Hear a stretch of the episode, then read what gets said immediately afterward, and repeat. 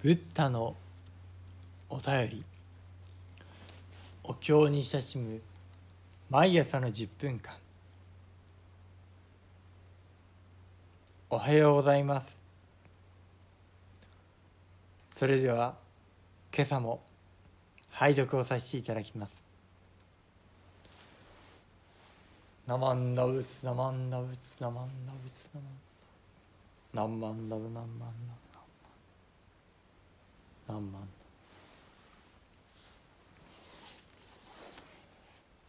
仏説漢無量寿経。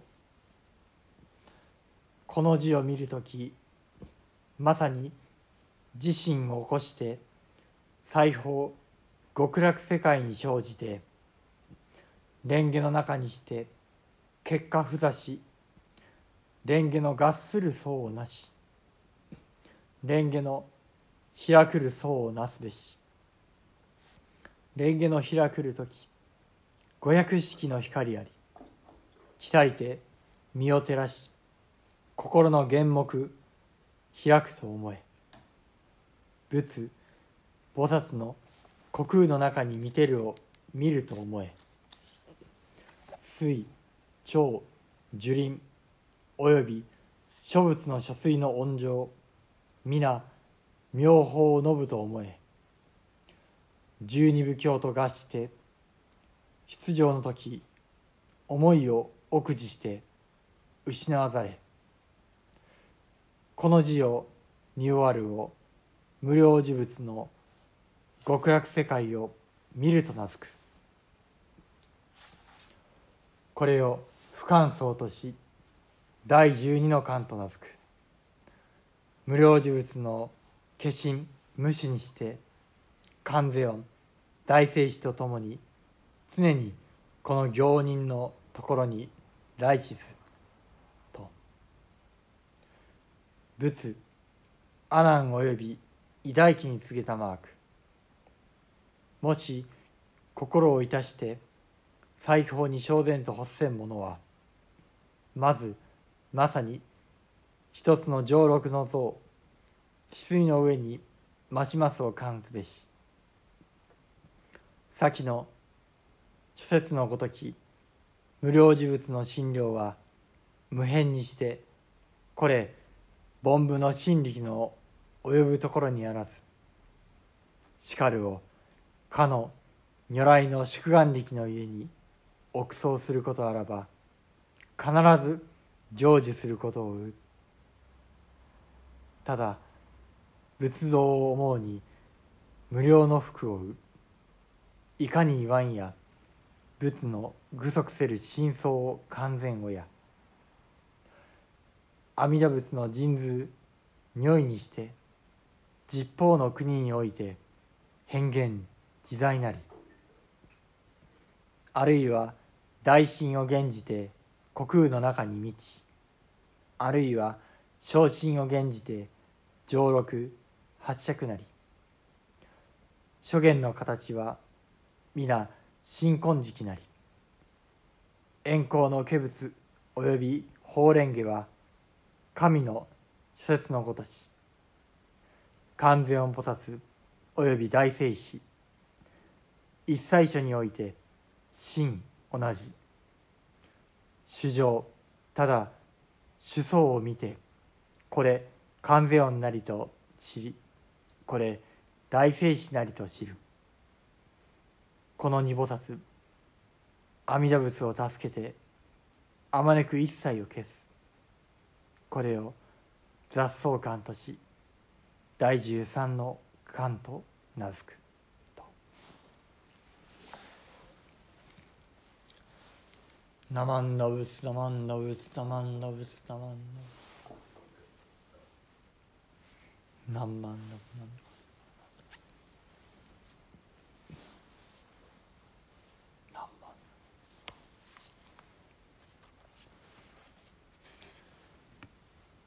仏説漢無量寿経以上の漢を行ったなら次には自分が往生するという思いを起こすがよい。まず西方極楽世界に生まれて蓮の花の中で両足を組んで座りその蓮の花に包まれているありさまを思い描き次にその蓮の花が開くありさまを思い描くのである。そしてその蓮の花が開く時には500の色の光が放たれ自分を照らすのを思い描くがよい。また自分の目が開くのを思い描くがよい。そこで仏や菩薩が大空一面に満ち渡っておられる様子を見るのである。さらにまた水の流れも鳥のさえずりも木々の間のざざめきもそして仏方の声もまた皆尊い教えを説き述べておりそれは経典に説いてあることと合致している。この間を終えてからもその教えをよく心に留めて忘れないようにするのである。この間が終わったなら無料呪物の極楽世界を見たと言える。このように思い描くのを不感想と言い第十二の巻と名付ける。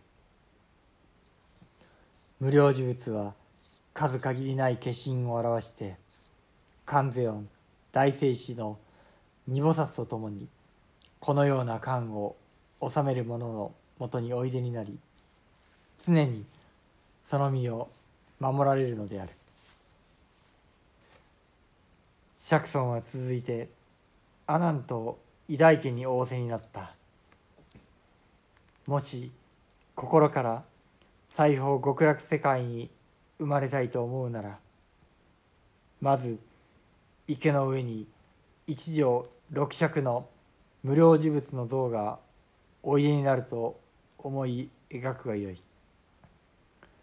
先に説いたように無料呪物のお体の大きさは計り知れないほどであるから愚かな人間では到底思いの及ぶものではない。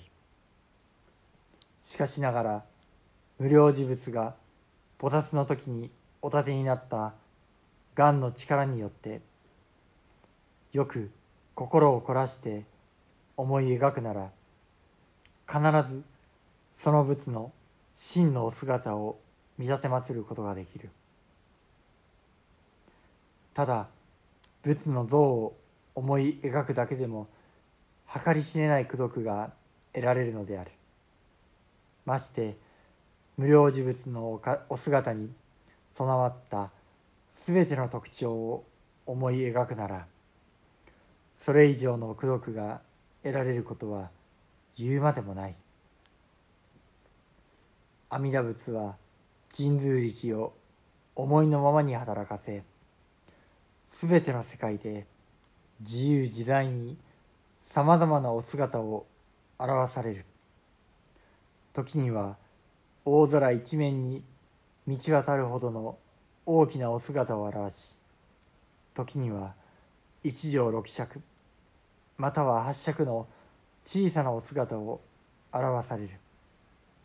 そしてこのように表されたお姿は皆金色に輝いている。また円光の中の化身の仏や宝の蓮の花などは前に説き示した通りである。観世音大聖師の二菩薩はどこでも同じ姿をしておいでになるから人々はただ二菩薩の頭の特徴を見ることによってこれが観世音菩薩でありこれが大聖子菩薩であると知るのである。この二菩薩は共に阿弥陀仏を助けて広く全ての人々をお導きになる。このように思い描くのを雑草観といい第13の巻と名付ける。ナマンダブツナマンダブツナマンダブツナマンダブナマンダブナマンダブナマンダブナマンダブナマン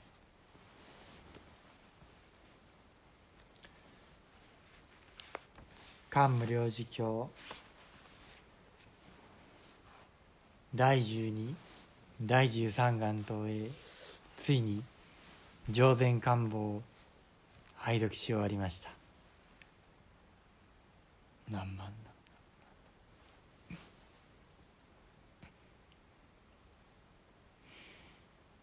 第12願の最後のところ。無料事物の化身。無視にして。観世音大聖子とともに。常にこの行人のところに来しずございました。何万ダブ何万？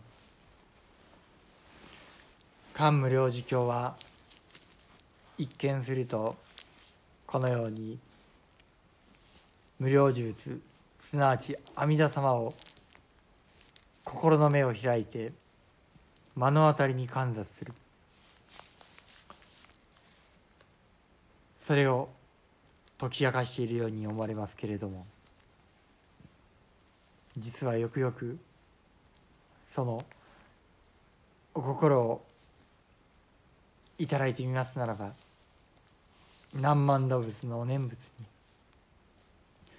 南無阿弥陀仏を唱えれば観音聖子はもろともに豪者人事の菩薩と影のごとくに身に添えり。